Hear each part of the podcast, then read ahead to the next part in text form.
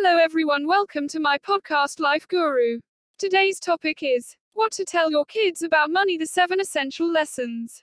If I had a dollar for every time I have been asked by a parent what to tell your kids about money, I'd be a millionaire. There are many different aspects of money management you can and should tell your children about. Here I will share with you what I believe are seven of the most important principles. 1. Money can be exchanged for goods or services. This is one of the first few lessons you should teach your child once they are old enough to understand, usually around the age of three years. Next time you go down to the corner store to buy one or two items, let your child hand the money to the cashier. By doing so, they will gain a greater appreciation of the concept of being able to exchange money for things you want or need. 2. One should be careful with money. Some people I know seem to think that any coins with a value under 50 cents are just too small to be bothered using, and so when cleaning out their loose change from around the house will simply throw these smaller coins in the bin. What a waste. Encourage your child to be careful with all denominations of money, and show them how those small coins can add up, by starting a family small coins box. Maybe you could use the money to fund small family outings, a trip to the shop to get ice creams. 3. Money has to be earned.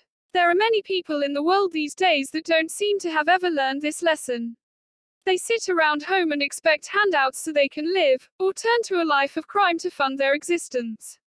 Be careful not to give your child money every time he or she asks, without expecting anything in return, i.e., completion of household chores. 4. Encourage one third savings, one third donations, one third spending. The exact proportions in which your child divides their money are up to each individual family to decide, based on their beliefs and the needs of the child. This can quite easily be achieved by providing them with three piggy banks or money boxes one for spending, one for saving, and one for donating. 5. Avoid borrowing money wherever possible. It is always much harder to repay money that has been borrowed than to save your money. Some loans, such as home loans, tend to be unavoidable though. A good rule of thumb is if you don't have the cash to buy it, you can't afford it. 6. Money isn't your best friend, so don't let it control your life. Quite simply, try not to become so overcommitted with your finances that you are forced to work 60 to 70 hours a week to continue the lifestyle. If you do, then you are letting the money control your life. You don't usually need the fancy car and car loan or overseas holiday and personal loan. All these things are nice, but only if you can easily afford them. 7. Show them how to budget and live within their means. This is one of the most important skills that your child must know, that so many people don't seem to know how to do. Recent surveys have shown that many people are spending 10% to 20% above what they earn. They are earning enough money to fund their lifestyle, but they simply aren't budgeting it, and so are wasting large amounts of money each week. With these seven lessons under their belt, they will be off to a great start, but there are many more money skills that your child will benefit enormously from learning. To learn more, visit the Kids Money Tips website. Thanks. Hello everyone, welcome. You are listening Life Guru podcast Hindi and English. Today's topic is teach your children about money. I firmly believe that if we'd been taught more about investing and basic money management in high school and younger, my generation wouldn't have some of the financial troubles that they do. I was lucky enough to have parents who taught me those lessons at home, but many of my friends weren't so lucky.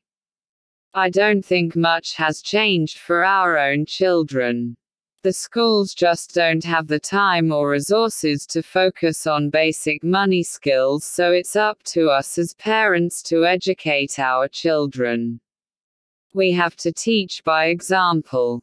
If our children see us spending money on credit cards, they think that the little plastic card is all you need to get your heart's desire. We need to show them that the little plastic card produces a bill each month that must be paid. Pay it in full so they can learn the habit early. Some people are hesitant or refuse to involve their children in their financial affairs. Up to a certain age, I would agree. But at some point, you need to involve your children at least a little bit so they can learn the process of money management and it will help keep you accountable for your actions. Having to explain your frivolous purchases to your children can quickly alter your own habits. Your ultimate goal is for your children to be better off than you are. If you don't teach them about how to manage money, they could easily become worse off in their adult years. Don't burden them with ignorance. If you don't feel qualified to show them proper money handling skills, then enlist the help of qualified professionals or family members who are skilled with money. The goal is not perfection. It's basic education and hopefully preventing the already catastrophic credit card debt from spilling over into the next generation. My favorite example of teaching money management within the home was set up by the Dilley family.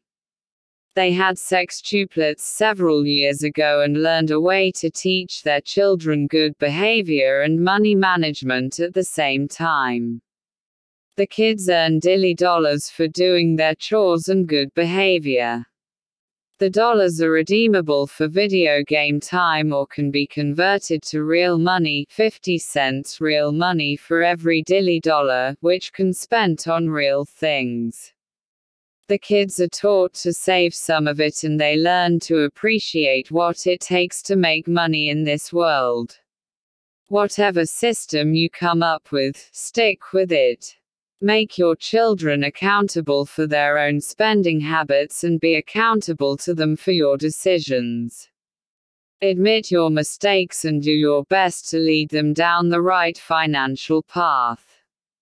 Stick with the consequences of poor judgment. Of course, you are the parent and make the final decisions, but the more you can involve them in the money processes of your household, the better off they'll be when they step into the real world on their own. Thanks. Hello, everyone. Welcome to my podcast, Life Guru. Today's topic is Let the teens manage their money. The teens want to have their own money. Teens want to have discretionary funds they can use without their parents poking at them and auditing all their cents.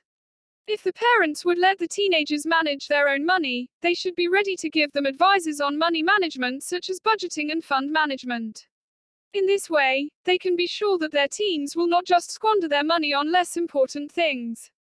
The following may help the teens manage their money. Teach the teens to save. Encourage the teens to open a savings account to deposit their earnings. Even just a few dollars a week will be good enough. If their parents are giving them allowances, they can talk to them and ask them to set aside some dollars in the bank. When the time comes that they need to withdraw, they will be amazed to see how much money they have saved. The teens want to have money and let them save. Teens must spend wisely. The biggest nightmare among the teens is to wake up with nothing to spend, yet the next allowance is still a few days away. They will be forced to borrow, and this will only add more problems. Spending wisely is a must, especially to those with tight budget. If the school is just a walking distance, they should be happy to take a walk and enjoy that needed exercise. Need to go dating. Why not ask their crushes to have a chat with them in the park? This way they don't need to spend much. A can of soda could do the trick. The teens want to have money and let them spend wisely. Introduce the teens to fund management. There are many plans of fund management that are available to teens. With a few dollars, the teens can have the opportunity to increase their money under the watchful eyes of money experts. This will also add pride to the teens for having invested money like what the grown ups did. In addition, requiring them to pay taxes out of their investment will make the teens contributors to the national coffers. The teens want to know the rudiments of fund management and let them know. Get a checking account. Getting a checking account will teach the teens some financial responsibility. Just imagine the teens issuing some checks for their purchases and or services they acquired. Knowing that a bouncing check would have legal repercussions, the teens will be extra careful in handling their finances. The teens want to think big, so let them have their own checkbooks. Let them get credit cards. The feel in getting credit cards nowadays is greatly different as compared many years ago. Before, A person is jubilant when his application is approved because it proves that he is credit worthy. Today, credit card offers are numerous that it will make the eyes bulge. The teens must be extra cautious on the type of cards they will apply. The benefits are vaguely explained in the ads or in the emails when credit card companies promote these cards. Most often, actual charges and interest rates are hidden, only to make the teens sorry for just freely making purchases. Credit cards are there to allow the teens to purchase, but they have to purchase only those things that are needed. They must avoid being compulsive buyers.